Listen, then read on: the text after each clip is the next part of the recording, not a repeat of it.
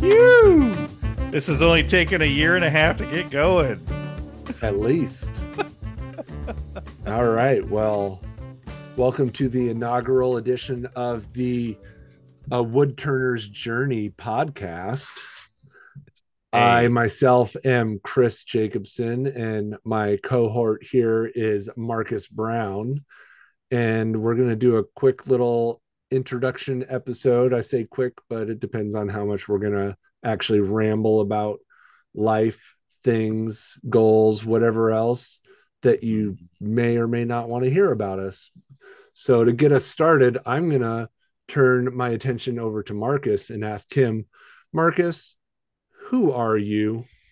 Oh, you know, it's about time you asked. This has been really awkward for a year and a half that we've been friends. Well, like you said, my name's Markus Brown. I'm born and raised here in Astoria, Oregon, up here in the northwest corner. I've mostly lived here most of my life. I lived in Portland, Oregon for some years while I went to school. And then my wife and I, we lived up in the Seattle metropolitan area, Kent, and then down in Bonney Lake and Puyallup there for five years. Those were a good 5 years, but family and work brought us back to the Oregon coast. And it's kind of honestly where my heart really is. You know, it just, I think if you spend as much time as I have, if you just spend your whole childhood and young adulthood in a place, it's pretty hard to not pine or yearn to be there. And there's so much here on the Oregon and Washington coast to do, so much fun to have. It's not as many people, not as congested, and the weather's pretty good if you like rain and cooler weather. And I'm okay with cooler weather, although rain, I don't know. But I've been, let's see, what do we got going on here? Well, how old are you, Grandpa? I mean, how old are you? I only know I can actually call you Grandpa because I know you're a Grandpa. Quite so. Literally. Yes. Thank you. Well, I just turned 50, and it was amazing. It's amazing being that age. I'm very comfortable with my age. It doesn't bother me at all. I feel like I've kind of earned those 50 years. I'm okay with it. But I have a beautiful wife named Stacy, and between the two of us, we have a shared family. We have five adult children, the youngest of which being 22. And then, just her side of the part she brought to the family has had children, and she has four beautiful children, three beautiful daughters and one amazing son, and all but one of them have had children. So we're up to six grandchildren, and they range from like 9 to 1.5. So yeah, it's kind of a growing family. So we can officially call you Grandpa, or refer to you as Grandpa in the podcast. So that's good. Good to know. And it's also nice to know that out of the two of you, it's only Stacy that was the one that procreated. So that's not accurate. I have a son. Okay. Within. I brought some DNA to this party. Come on. Okay. All right. Fair enough. Okay. Yeah. Well, let's move on. Let's move on to our next question. What was your introduction to wood turning, Markus? Well, I think a lot of us, certainly those that might be 40s and older. I don't know if woodshop is as prevalent as it used to be. I know a lot of schools cut it there for a long time, but now this last decade, there's been a big push for trades to get back into schools. I don't know if woodworking has been one of those, but it is a thing in my world up here in the Pacific Northwest. The middle school that I was in, grade 7, I took wood shop and got to see wood turning done, and was just mesmerized by the whole idea of spinning this piece of wood around in circles and being able to shape it into neat things. Didn't get to do it. We just got to see a demonstration of it. It was deemed too dangerous for 7th graders. And then in the 8th grade, I got to play around with it a little bit. And then I took woodshop all 4 years when I was in high school. I loved woodworking. I loved the idea of being able to create something. You know, you're influenced by something somebody else made, but you get to make your own spin on it, so to speak. And of course, you know, after 4 years in high school, I got lots of experience working on all your standard woodworking tools, including a wood lathe. And I even did a couple of segmented pieces way back. And I have one of them. I didn't bring it with me, but I'll bring you to the show one of these days. It's kind of cool. No one can see it in audio format, so it doesn't matter. Fine. And then fast forward a lot of years. So graduated. Yeah, after then, what was your first lathe and tooling setup for wood turning specifically? Well, you'd have to. So 1991 would have been the last time I touched a lathe. Then you'd have to fast forward all the way up to 2019. And I acquired myself a Jet. I believe it had a 12-inch swing, and I think it had a 30-inch ways on it, center to center. It was a good little starter. So it kind of came from when Stacy and I lived in Seattle. Work became everything. I worked, 50, 60, sometimes more hours a week. I'm a passionate theater person. I'm also a passionate outdoors person. I have a lot of passions, hobbies. I really get deep into hobbies when I'm in them.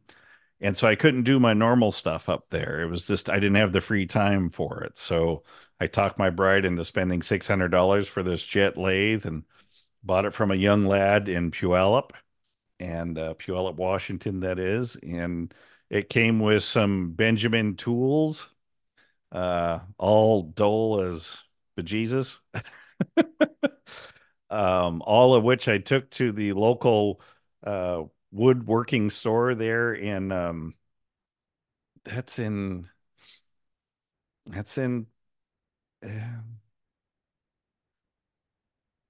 I forgot the name of the little town there, just north of Puyallup.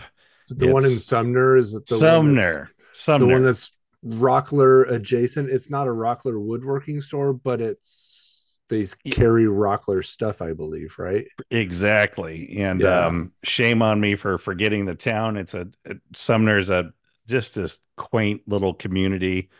Very nice. I've never been to the store. I've only heard of it, and so I've heard people reference it before. Yeah, it's a good store, and all the people that work there are super avid woodworkers. And one guy that worked there, when it's been a couple of years since I've been there, but he his whole passion was rebuilding looms to make yarn and whatever, but the spinning thing, maybe I'm getting the wrong term, but the spinning thing is the lathe typically. Oh wait, no, all wood turning tools are spinning and woodworking tools are mostly spinning. That's all right, lump it together, it makes just as much sense as my ramblings. But anyways, so I took it to that store to have everything sharpened because I didn't even have a grinder at the time. And I think, like a lot of us that have gotten into this hobby in this last 10 years, my passion really my education came from YouTube and watching so many wonderful educational and entertaining YouTube channels. I developed my craft. I developed my skills, and being able to watch something on TV and being able to walk out into your shop and do it is very doable for wood turning, and has served me very well. Kent I think it, no, Kent. It's Kent with Turn a Wood Bowl, that YouTube channel. I learned an awful lot from him, and worth the effort. I forget that gentleman's name, but I watched a lot, almost everything he had. Him and his dad are woodturners down in Texas, and of course, you know, I've watched probably at this point probably thousands of videos on wood turning. But yeah, that's kind of where I learned. I've never had an in-person training until this last spring when I had the absolute privilege to go and do a 3-day class with David Ellsworth over in North Carolina. And that was spectacular. I really admire David, and he has some wood turning videos mostly about him and about his involvement in the craft. But I mean, how many articles have we all read about him or by him in Fine Woodworking, and of course in the American Woodturners Association? You know, he's one of the fathers of the hobby, I think. Oh, most definitely. Yeah. And yeah, I believe the Worth the Effort guy, I only looked it up while you were, again, like you said, rambling, but also talking about your other inspirations, which is awesome, is Sean Graham. That's it. Honestly, I've followed him for years as well, and I couldn't pick his name out of a lineup. So Sean Graham is his name. It seems like he's been posting less and less, but he definitely has a great way about his teaching style and how he does things. I almost, not to insult him, but just the way that I remember him is he's kind of the Bobcat Goldthwait of wood turning in the way that he like carries himself and like kind of like, yeah, and does his thing. So he's he's fun, very passionate. Boy, when he talks on it, he's like, it's, you know, it's very high stakes. Yes, and he really loves what he's doing. Whatever he's doing it 100%. So, absolutely. So now the next question we'll ask then is, what is your current lathe and tooling setup? Well, unlike a lot of wood turners, I'm only in my second lathe, and so, like I said, I get rather only your second lathe. How long have you been turning? 7 years now. You're behind the curve. Yeah. So I fell so in love with wood turning. And so I'm a research guy. I love to really research things out. And my conclusion at the time in my budget was to go with a Powermatic. I have the Powermatic 3520C. And it's their one step down from their 24-inch swing machine. And I forget what that number is, but I love it. It's an amazing machine. It's 3 horse with a freak drive, and it has a 20-inch swing. And I think it has a 34 or 36 inches between centers. I don't do much spindle work, so that's more than sufficient, and we'll get into that, you know, on one of these days. But I love my lathe. I think it's fantastic. I daydream once in a while about having that 24-inch swing capacity, but I think for those that are out there listening to this, and have maybe been in turning for a little bit, there's kind of a consensus that you don't go that big too often unless that's really going to be your specialty. So anyways, this is what I could afford. And that was ludicrous money when I bought it 3.5 years or so ago. And now I look to see what they cost, and it's $2,000 more than I paid for my machine just in a short period of time. Yeah, absolutely. And so that being said, that's the lathe I went with. And then, you know, I ordered a couple of Carter and Son wood turning gouges. I think I got their 5/8 bowl gouge, and I got their, I think it's a 1-inch bowl scraper, and I just was very pleased with the quality of those tools. I love the aluminum handles. I love the weight. And I don't know, they just work really well with me. And I just figured, you know, hey, these are working good. And I just kind of kept with it. And now I think I'm up to probably 20 of their various tools. So it's an advertisement for Carter and Son next to my wood wave. You have 20 different at least turning blades that are all Carter and Sons. Yeah, yeah. And just the blades alone. Well, and handles. Well, blades handles don't count as a tool, but I don't know. It's all makes a tool, and I'm not one of those. Maybe I will be one day. But you can mix and match, but how many blades do you have of Carter and Sons? It's all the same. I have a handle with every 20? Tool. So yes. You have 20 blades and 20 handles. I think that's accurate. Yeah. Okay. Yeah. I think that's accurate. Now, pretty soon I'll have more, because like my bowl gouges are starting to wear down pretty good. And I love Carter and Son tools, but I think I'd like to try some of the other folks. I have this really good friend up in Seattle, dashing fella, fantastic facial hair. It's true. Been a real inspiration to me.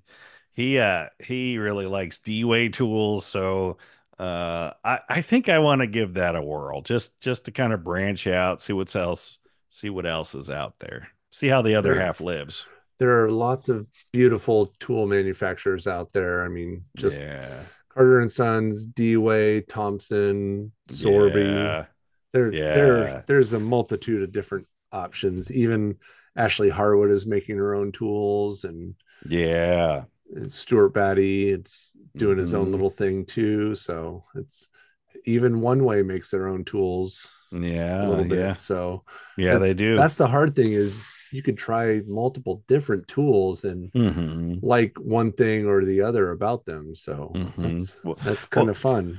And then you get into the nuance, like Mahoney, you know, that Mike Mahoney, one of our favorite wood turners, he has a line of wood turning tools with Carter and Son. They make his line, and, you know, I've tried them, and I think they're good, but I fell in love with the Ellsworth grind on my bowl gouge, and I haven't looked back. I haven't needed just about anything else. I just recently got a bottom feeder, and it's Mahoney's bottom feeder, but I don't know that it's truly unique to him alone, but I think it was in his line of tools that I got from Carter and Son.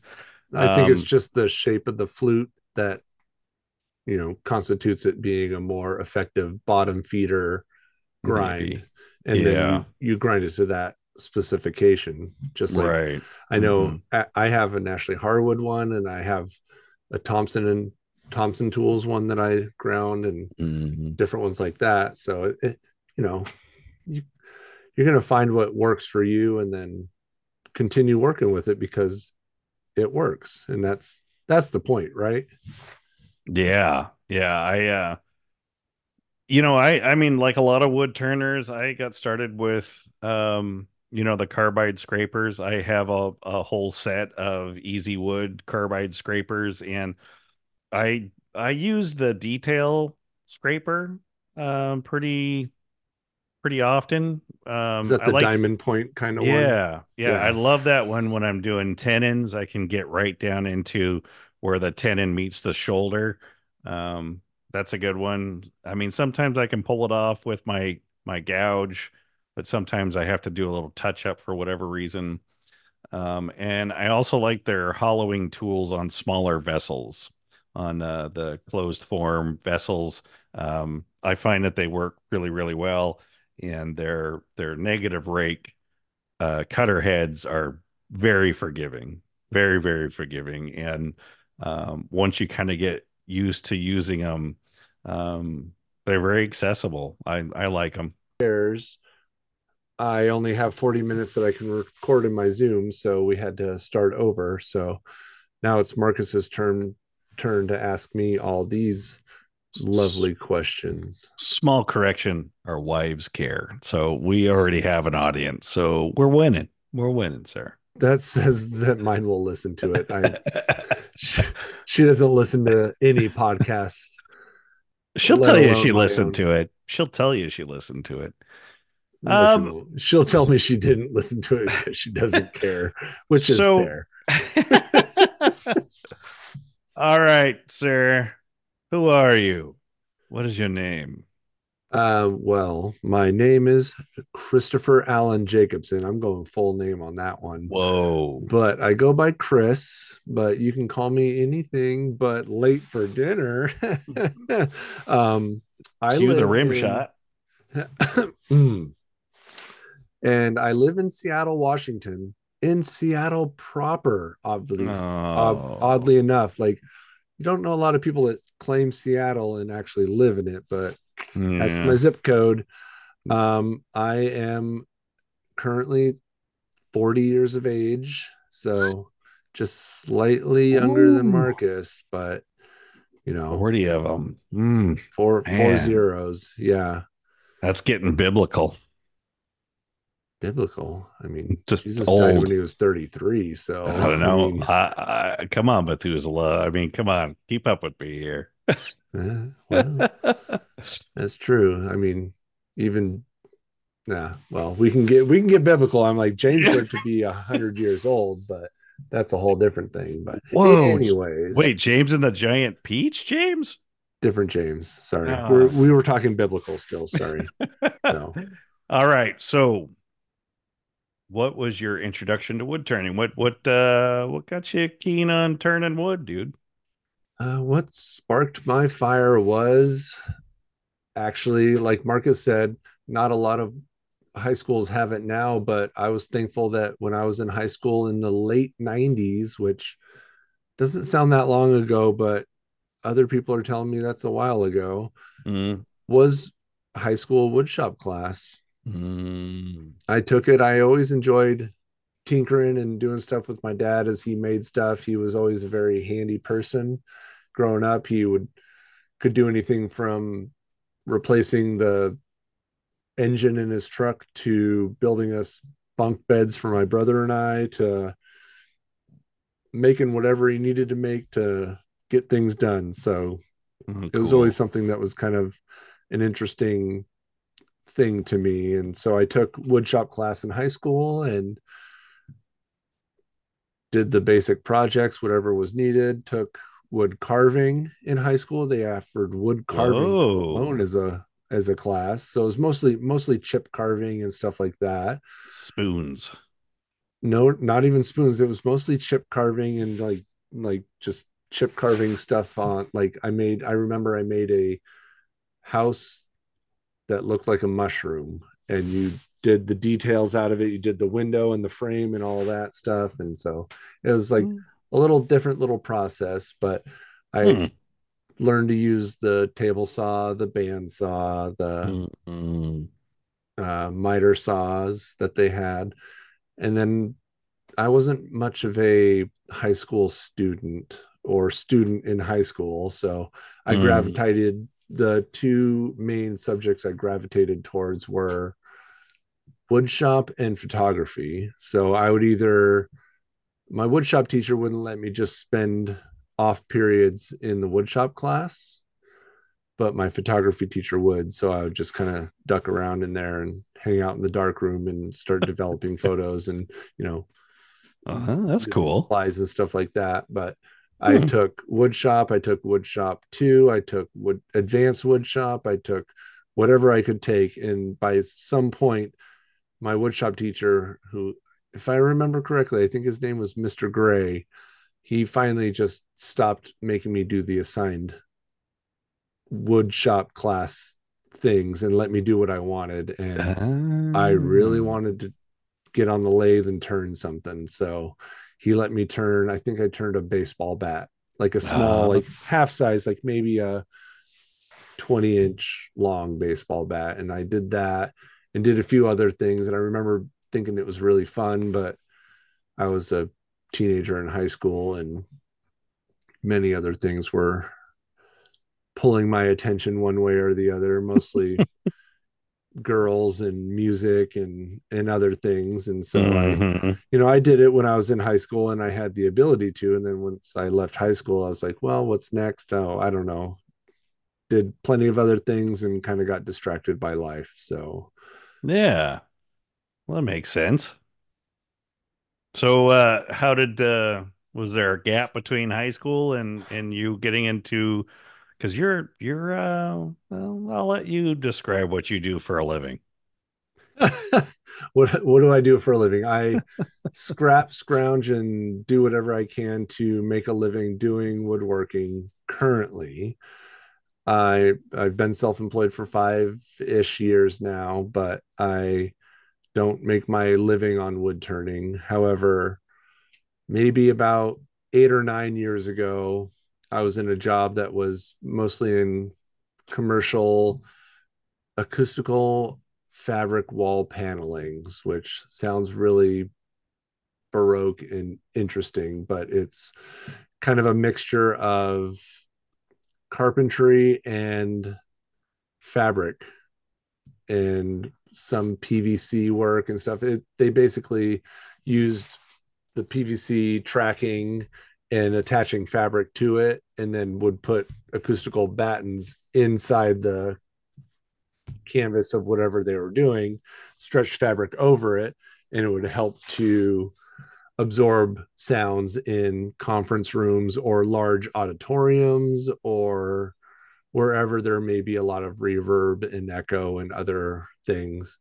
But then you can do it in a way that's aesthetically pleasing. So around the Seattle area, I worked on Microsoft buildings, Google buildings. I worked on the Amazon Sphere buildings. I worked on who names it, however many Microsoft buildings, F5, like all the big office buildings. They would put them in all their conference rooms, basically. Got to work. I'm trying to think of any other cool projects I got to work on there. I mean, Boeing facilities where you could oversee, like the offices were overseeing the production line of them building actual airplanes at the time up in Everett, which was kind of neat. Yeah, cool. Some university stuff at University of Washington and Western Washington. You know, they kind of do a little bit of everything and, you know, anything wherever a client needs some dampening of acoustical stuff. So long story short, in working in that field and with the crews that I was working with, one older guy, we were talking about this and that with carpentry and woodworking and stuff like that. As I was kind of getting into it, I maybe had 0 tools at this point, other than the drill, driver, and circular saw that I used on the job site. I didn't have much other tooling, but he mentioned his dad was no longer able to do wood turning anymore because of his age and his double knee surgery. He couldn't even stand at the lathe anymore. And he was looking to sell his lathe, which was sad to hear, but it piqued my interest. And so I was like, what is he looking to get for his lathe? And he's like, I don't know, maybe $250. And I was like, sold. I don't know what it is, but sold. Like, does it run? Okay, perfect. So I drove up with my brother. He helped me to load it in the back of his pickup truck. It was a old, maybe 1950s or so, Walker Turner wood lathe. It was a spindle turning lathe, so it maybe had a 10-inch swing on it and 40 inches or so of bedways. Right. And it had an old motor on it, but the thing turned on when I turned it on. And if I changed the belt, it would go faster or slower. And it was on a rickety little cart that barely moved around. I didn't have a shop at the time. So I literally at the time stored it under our stairs. Oh, outside, wow. Like uninsulated stairs. And I was like, well, I'll just figure out how to get it out in the yard, and started making shavings in the yard. Wow. Plugged it into an extension cord and nothing was stopping me. I got some wheels at Harbor Freight and figured out how to wheel it out into the yard, made some shavings, which the wife didn't care about that because I could just mow them up and they were gone. And just slowly, and then took over the garage, quote unquote garage. It was an uninsulated, no foundation garage at our rental at the time. Whoa. No power to it. So I ran a, I'm pretty sure, and I'm not saying this is a good thing, but I ran a 14 gauge 50-foot extension cord out to the garage, and that was my main power source in the entire garage. Whoa. Well, yeah, sometimes you got to do what you got to do, I guess. It worked. It got. You survived. It got the hobby started. I remember after I bought that lathe, I was like, well, I have a lathe. Now I need to get a chuck, and now I need to get this. And then now I need to get that. And then I started jumping down the rabbit hole. So it never ends though. I swear.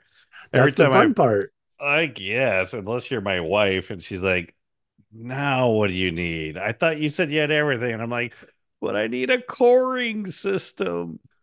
Yeah, exactly. And then once you get the coring system, then you need the hollowing system and the vacuum chuck system. Yeah, there's always something. Always something. I don't know how many times I've said the same thing to my wife. Oh, I have no tools that I need. Which is true. I'm not lying. You have no tools you need? I have no tools I need. What? I have plenty of tools that I want. You possess tools that you need in order to be a woodworker. No, I'm saying there's plenty of tools I want. You mean the unacquired said tools. Right. There's no tools that I need to do what I need to do. You mean you don't need to buy more tools? Right. That's okay. What I mean. I don't need to buy more tools. I had to think about it.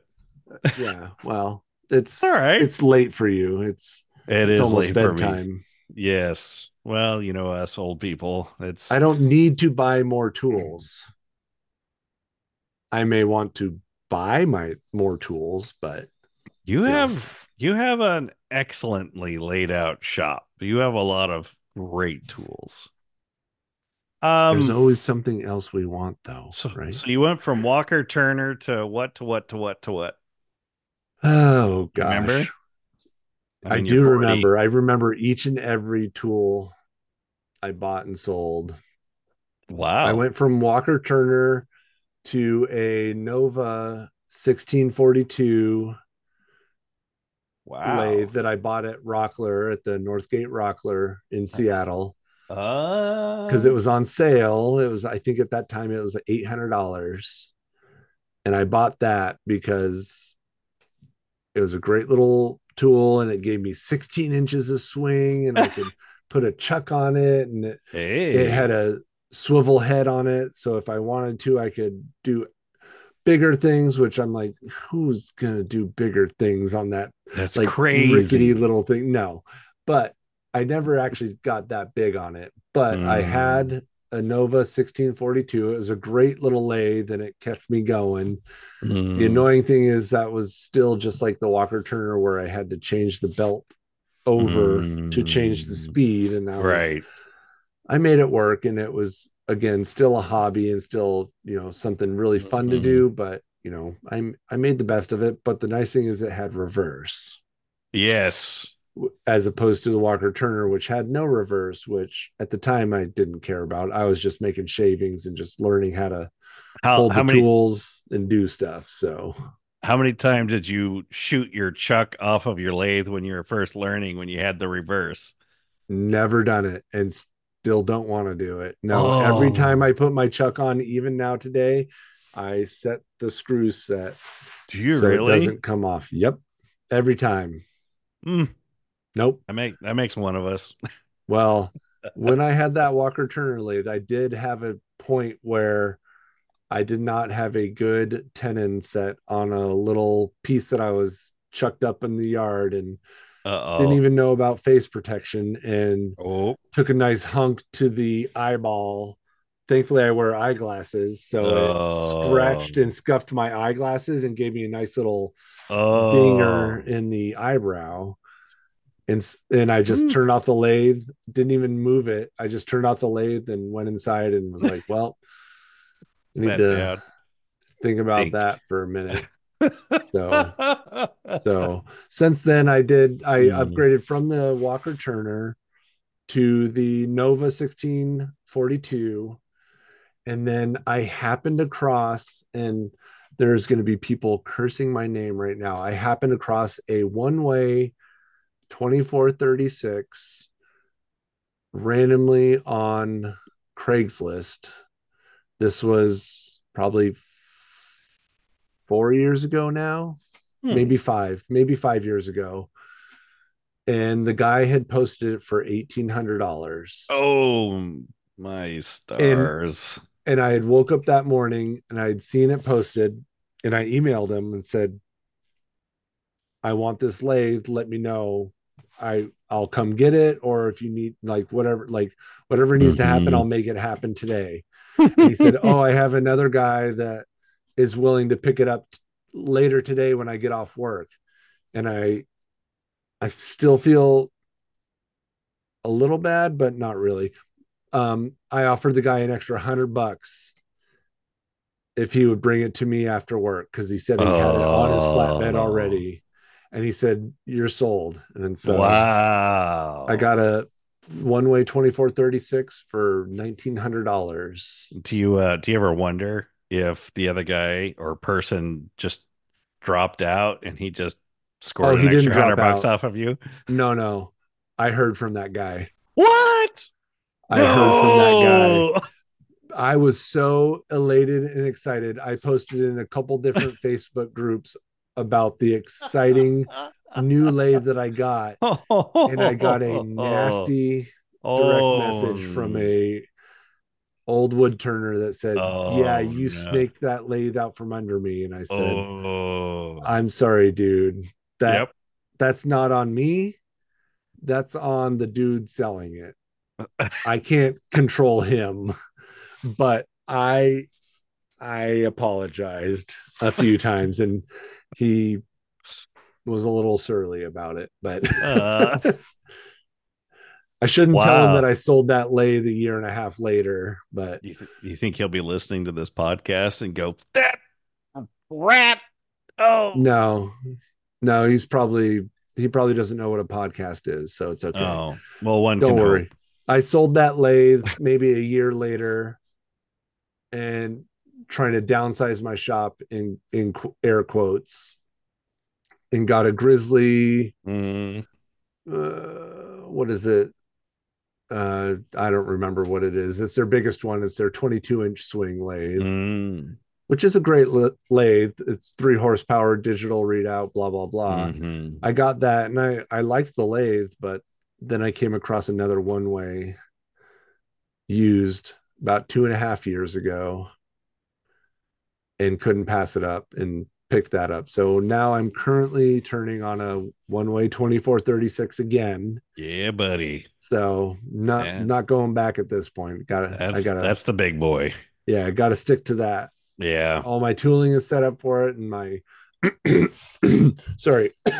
you might not be able to hear this, but I have the coring set up for my One-Way, set up for 13-inch, 11-inch, and 9-inch coring, and even the Hunter carbide setup with the cutter, which is beautiful, and cartridge. Well worth it.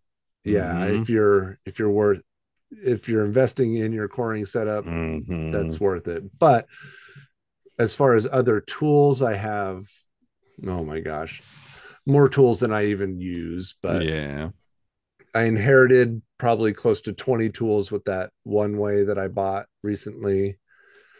And I use a handful of those. I have a couple Carter and Sons blades. I have some Thompson and Tool blades. I have some Sorby, some Hamlet, some D-Way tools. What else? I mean, I don't know. Hamlet. That's a new one to me. Hamlet. They're English manufacturer. Hamlet and... I think, is it Hamlet that makes the ones that Glenn Lucas uses? I think he uses Hamlet, or that's not Sheffield. No, I don't know. I might have to do a little research, but well, you know, Glenn's going to listen to this and go, "God, my prized pupil, you've let me down." I'm definitely not his prized pupil, but. He remembers me, hopefully for the good things, but it's the mustache, probably. But now it's all clouded by a beard. But I think he remembers me because I bought too many tools there when I was actually in his class, and then I bought the whole Tormek setup that he recommended, which somehow somebody else owns now. Oh, yeah, and I like it. I like it a lot. I like it a lot. Exactly. Well, that sounds like fantastic. I do. I love it. I really love it. I you know, it's very different than a Wolverine grind setup on a low speed bench top grinder, but I like how you put low speed in quotes, but nobody can hear your quotes. But yeah, it's because the 1700 RPMs is low speed according to a high speed grinder. But and what is Tormek, which is 50, like, 75? Yeah, grandma speed. It drives as slow as you do on the road. I walk faster, and that thing spins right now. I wouldn't go that far, but it's delightful. I you know, it's a little bit, you know, little head scratching, just like the Wolverine, just like all of those systems are for sharpening. Once you get it, you got it. And I'm still kind of dealing with the fact that I like the 16-inch handles and 20-inch handles from Carter and Son. So it just makes a very long tool to kind of manipulate in front of the Tormek. And I'm just too lazy to unscrew them from the handles and do that separately. That's why, okay, you got me. That's why I'm interested in the D-Way, because it looks like you just undo that bolt and pull the gouge right out, whatever you call that part that comes out of the handle. Blade. The blade? Is it genuinely? That's blade. Yeah, okay. You call it a blade. Yeah. I haven't run over that. Okay. That's what I call it. I don't know. That's what I've seen it called. So, well, I was even looking at the Jimmy Clues system, and that's pretty neat, but apparently it only works on D-Way tools, I think, which not a problem unless you're the Carter and Son guy. So, I'm not, but I know. You can be. It's fine. It's fine. Okay, so let's see. Shall we move into the next segment? Mr. Hamlet. Jacobson? Hamlet makes the Glenn Lucas tools. Oh, fine. I looked it up, and it's M42 steel. Just like everyone else, right? Mostly, yeah. Yeah. But yeah, let's move on into the next section, although I don't know. Like, the annoying thing is I can't see the recording, like, progress. Like, it only tells me when I have 10 minutes left, so... Oh, okay. Well, we'll just go for a little bit.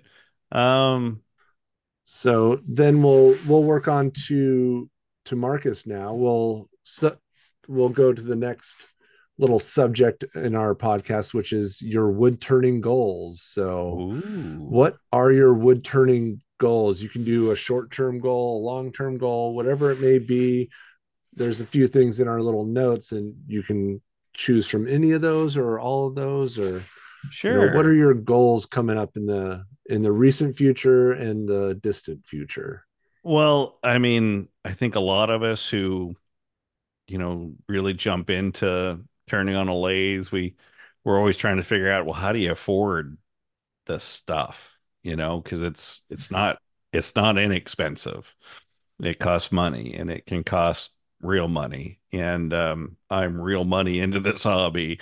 So my wife, otherwise known as the CFO of our relationship, has informed me that daddy's got to make money because the bank is closed, where we're not buying anything else unless I fund it with what I'm selling, more or less, unless, you know, consumables are up for debate. So yes, I'd like to sell more. And I guess about three years ago, I have a tiny little Lilliputian sized company called the Redshare Woodworks. That's the name of my little woodworking company. And I started a little store on Etsy and selling some bowls. And I was even selling, I did those wood, the non-Rockler chain of stores. We're not sponsored by Rockler, like I suppose. Box, so you can say Woodcraft. It's okay. Other Rockler. I know. So anyways, so the Woodcraft, Wood River.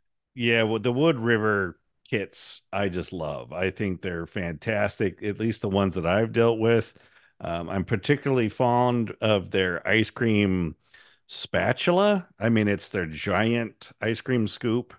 It's not cheap, but it's made out of 900 grade stainless steel, and when you make a handle for that thing, it's not only an ice cream scoop, but it's a self-defense weapon.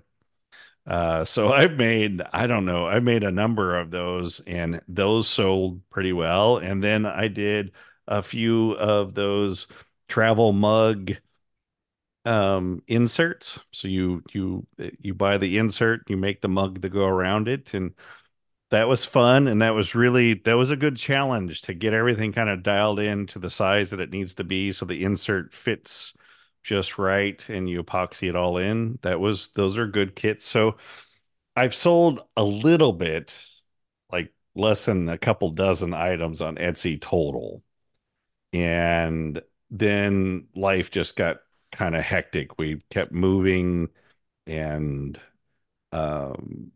you know, I'm only now, my bride and I, Stacy, we live here in Hammond, Oregon, which is right next to Astoria, and we have been here since April, and I'm only now kind of getting everything out of boxes, and I still have some shop furniture to make, but I've been able to kind of get back into turning. I had a whole bunch of single turn bowls that were drying that are now ready to go, and I have several dozen of those. So I've just been having so much fun turning those into finished bowls.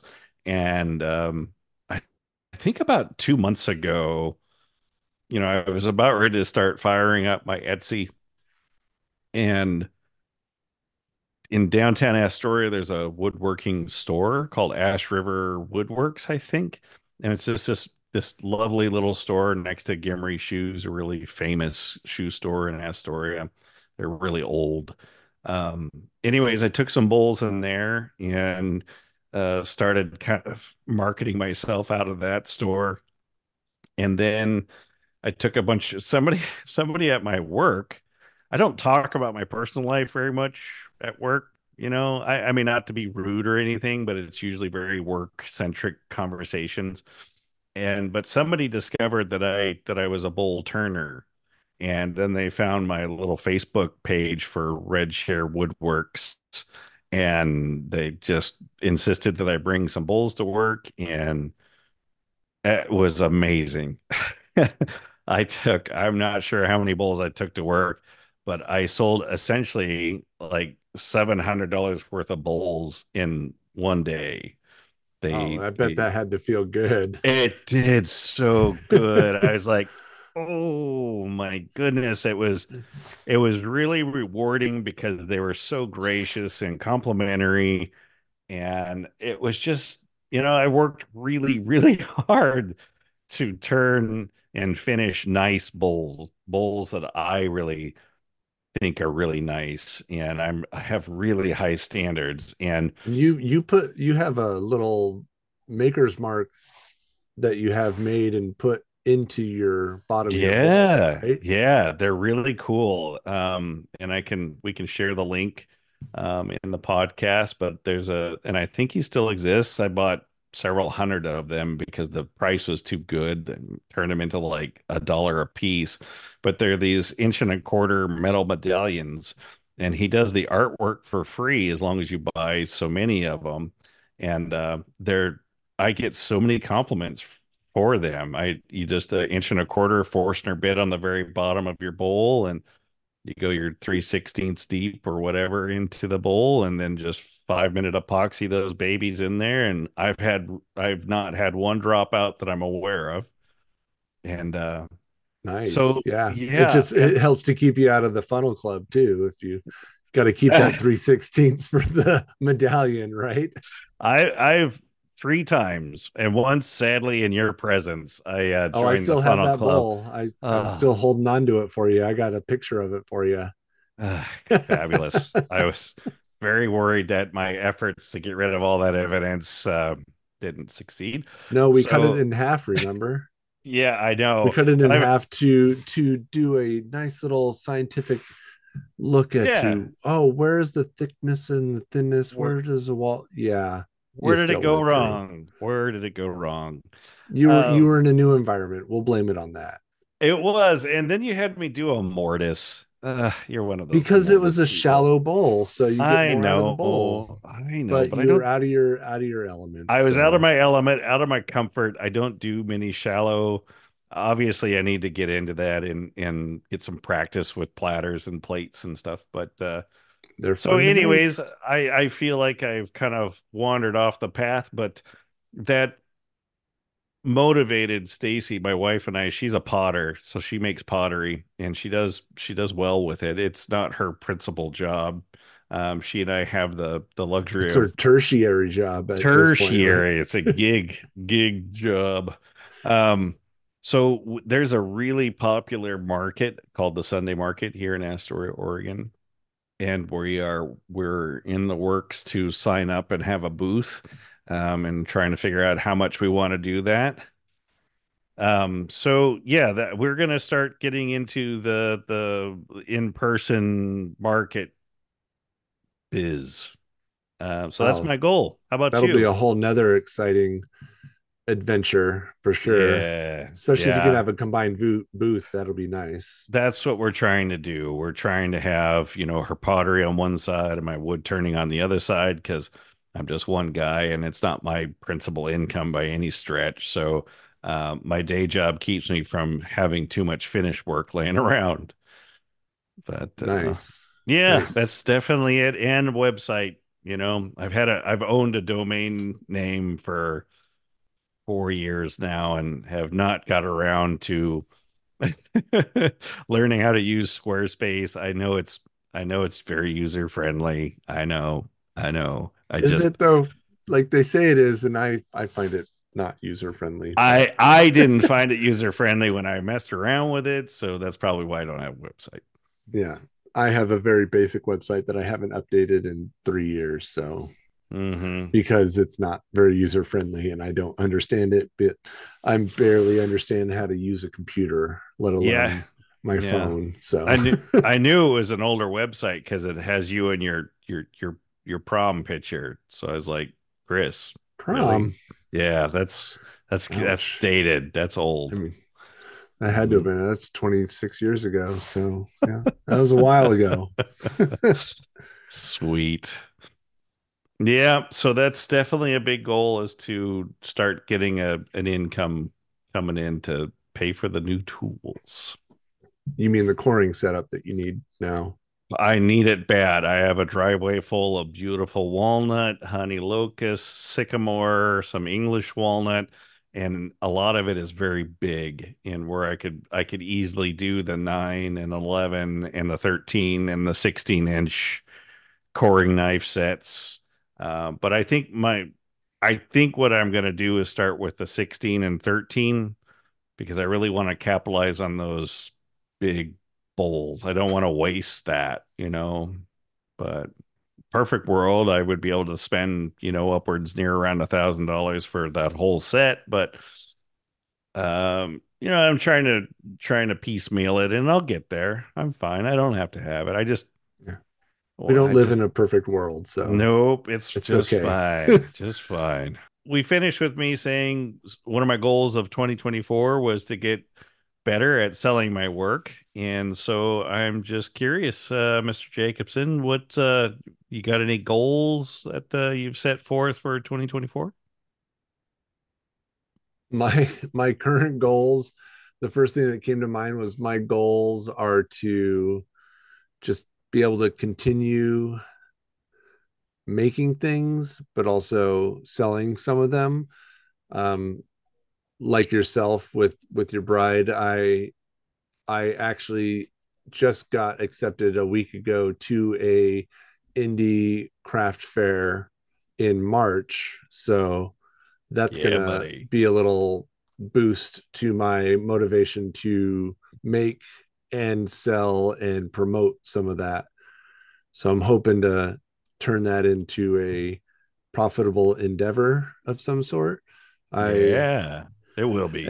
As you know, I have far too many pieces that are finished and just collecting dust, mm-hmm. as well as waiting to be just sanded and mm-hmm. are collecting dust, or are rough turned and just need to be final turned and are collecting dust. So I pulled out a bunch of that stuff actually this morning. Not just wood turning, but other woodworking stuff. And, mm-hmm. and I've been laying them all out to figure out what the heck I'm going to do with them, if they're worth actually doing them. I have bowls that I cored 3 years ago, bowl sets that I cored 3 years ago had just been sitting nested in themselves with little spacers that maybe they might be a little too punky to finish, but we'll see. Use some wood hardener and try and see how that works. Mm-hmm. I found a bowl core that I did 3 years ago. Wow. Beautiful birch piece that I pulled out that's warped nicely, but thankfully it's nice and thick and didn't crack at all. Oh, maybe I should finish turning this thing. It's probably 16 inches in diameter. Oh. So there's all kinds of random stuff. I think I was telling you recently offline that I really enjoy just the act of turning. And so sometimes I'll just chunk up a piece of wood and just see what happens. Sometimes just making shavings with it is just mm-hmm. therapeutic. Like mm-hmm. there's times where I need to get other things done. And my wife comes down into my shop and she says, "What are you doing? You're supposed to be working on X project or Y project or this." And I'm just like, I just needed some therapy. And she realizes that as expensive as some of this wood turning stuff is, it's cheaper than therapy if it helps me. So she's okay with it.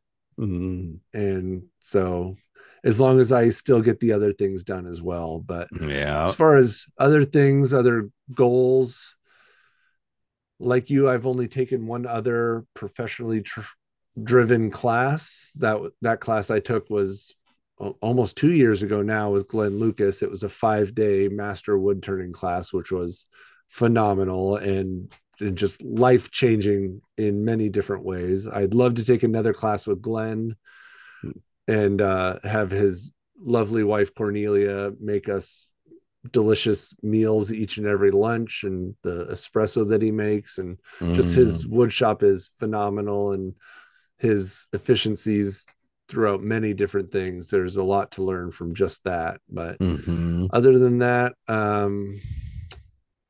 his piles of single turn bowls are just the most insane pictures I've ever seen. Hundreds and hundreds of bowls. It's so amazing. That guy is driven. He might be the master of efficiency when it comes to his process. And it makes sense because he's been doing it for 35 plus years and he's really got it dialed in. I just saw yesterday and today on Instagram, he had 2 truckloads of ash and beach and flamed beach. Yes, and beautiful stuff dropped off as he had just cleared his yard. Big he stuff got too. More. Yeah, they get big stuff over there. Yeah, over in England, their trees grow a lot bigger because they've been growing a lot longer, and they didn't clear cut a bunch of stuff. But yeah, and it's a lot. Yeah, it's beautiful woods. So that my goals are to actually put some effort into selling my work. Try and get past my own shortcomings mentally in posting stuff and just being more active in social media, not only on my own end, but encouraging others as well, which I think this podcast will help out with being able to promote others and to help show others the beautiful craft of wood turning and woodworking in general, but really wood turning specifically with this podcast. I mean, it truly is, as the podcast says, it's a wood turning journey from start to finish. No matter where your finish is, there is a journey along for each and every person. So we all have our own different shortcomings. We have things that we're strong at. We have different ways that we can tackle things and tackle them in the right way, in the safe way. And it'll be really interesting to see how others have persevered and bettered themselves in this journey in wood turning and helped others to also do the same thing.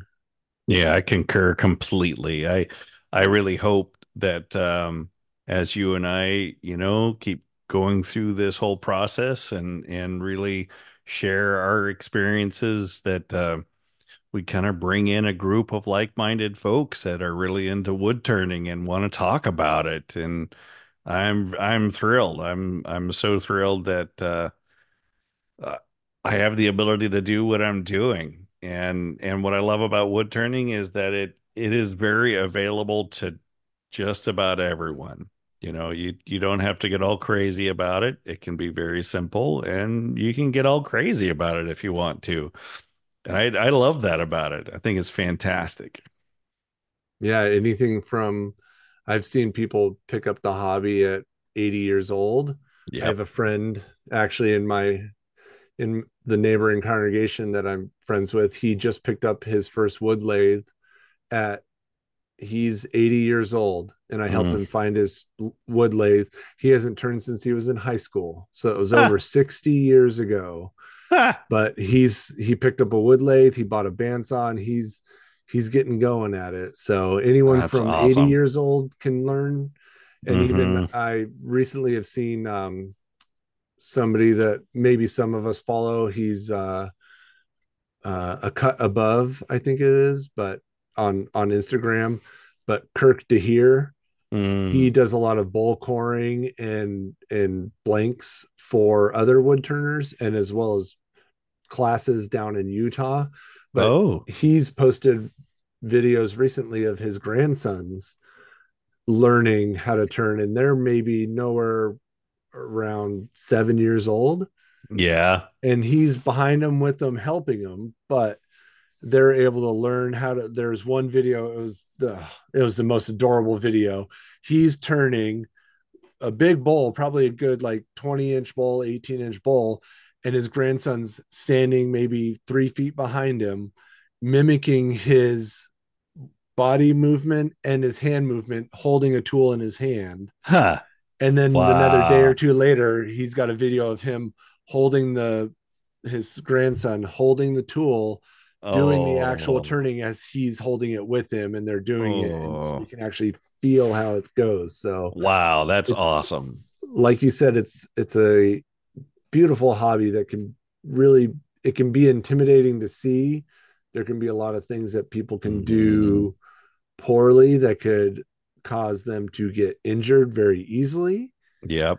Safety. However, with a good teacher to give you the pointers to start and knowing the right things to do, even just on the onset, you can really go a long way with figuring out how to do it the right way and learn how the tool set that you have can work best for you and mm-hmm. your goals that you have.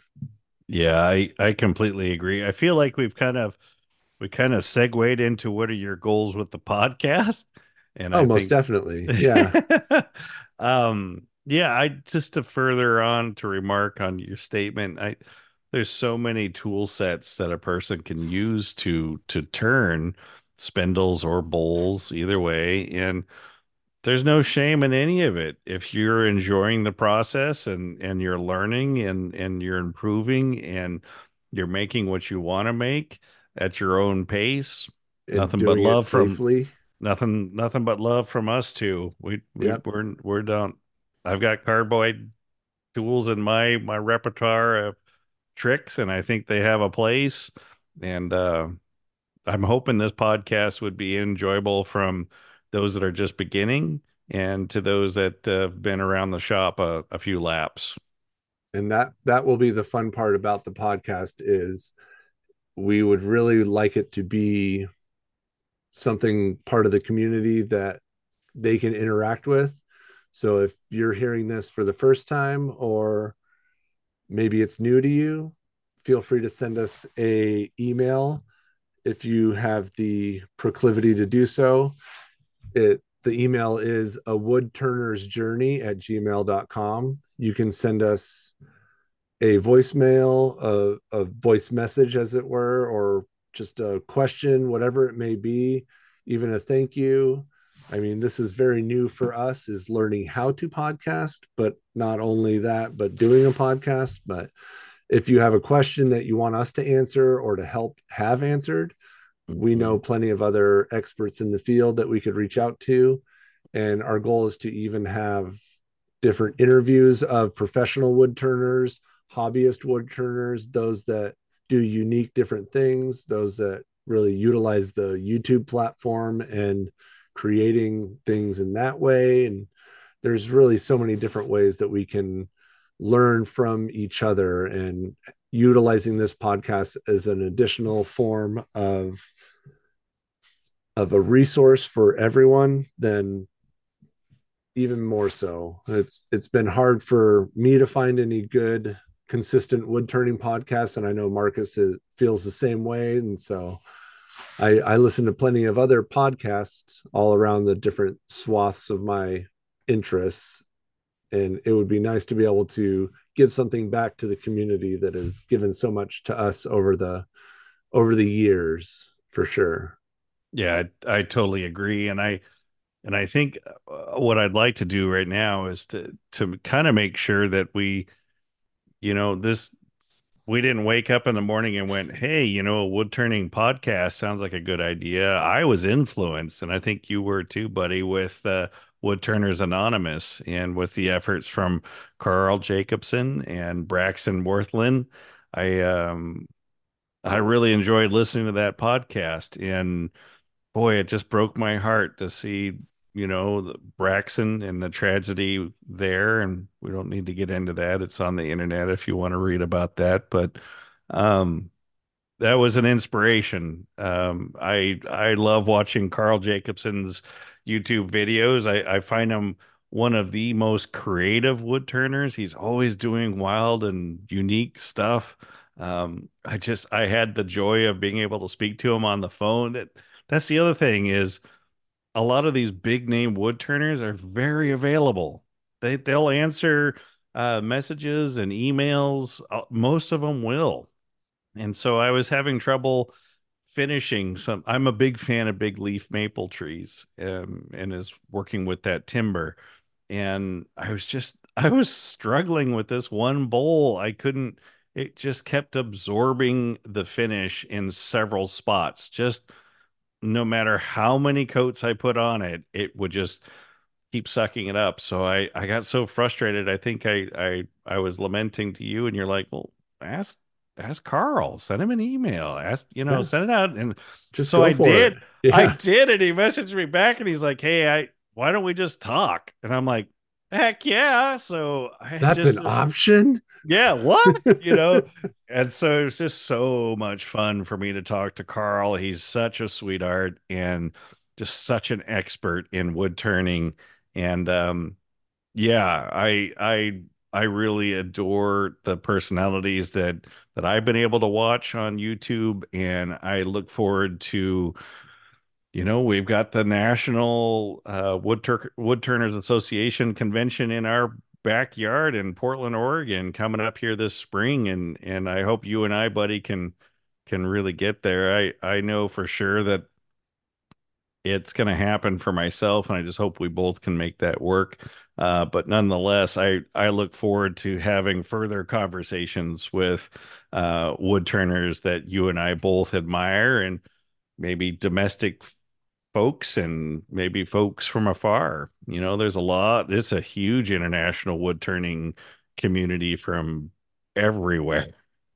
Literally everywhere. I've been getting fed people from Iran and India and Taiwan, like wherever wood turns everywhere. It does. It's just a matter of finding a motor and a spindle and a way to do it. I've seen guys use their feet as kill rests. So it's absolutely, you can do it anywhere. It's just a matter of being smart and safe with it, of course. So yeah. And safety will definitely be, you know, a topic that we'll touch on for sure. We don't want to be, you know, too marmish about it, but I think it's wise. Simple things like in the last episode, you had mentioned or maybe it was the first one, forgive me. But I think you already can't keep track. I write 3N and I'm like, but wearing safety glasses behind your face shield. I think a lot of people don't realize that it's a two-step process, and you know, that's what we like to advocate is that knowledge. You use it how you feel you want to use it, but you know, a person can really get hurt on a wood lathe, on any woodworking equipment, and it's very important that you at least attempt and use best practices. Exactly. And on that note, I think we'll end this last episode. I don't know how it's going to edit it into. We'll figure out how it all goes together. This may be the third episode. It may be the second. We'll see. But or not in any of them. You know, we might go. Don't say that. Don't say that. No, no. It's all, the last two have been saved and exported. So hopefully that's not the case. So, well, regardless, thank you to those other than at least Stacy that listened to this episode of A Woodturner's Journey. I can't guarantee my own wife Ingrid has listened to it, because Ingrid's gonna be down. She's gonna want to hear her man. Come on, probably not. She hears me ramble on enough about all my wood turning and woodworking stuff. But well, now you're famous though. She'll at least download it and give me an extra download. But Maybe a few friends and family that'll listen out of pity to start, just to see where we're going. But regardless, we are also on Instagram at A Woodturner's Journey, all spelled out one word. We haven't posted anything yet, but as soon as these go live, I will start uploading some stuff to that. Maybe a little clips of the episodes and maybe even some video of Markus's shiny head. So sorry, I'll improve. He just changed his lighting to make it better, but regardless, like we'll do our best. We're going to try and keep it as regular as possible. We are still figuring out what regular is. It may be weekly, maybe bi-weekly, but we'll do the best we can to stay regular with this.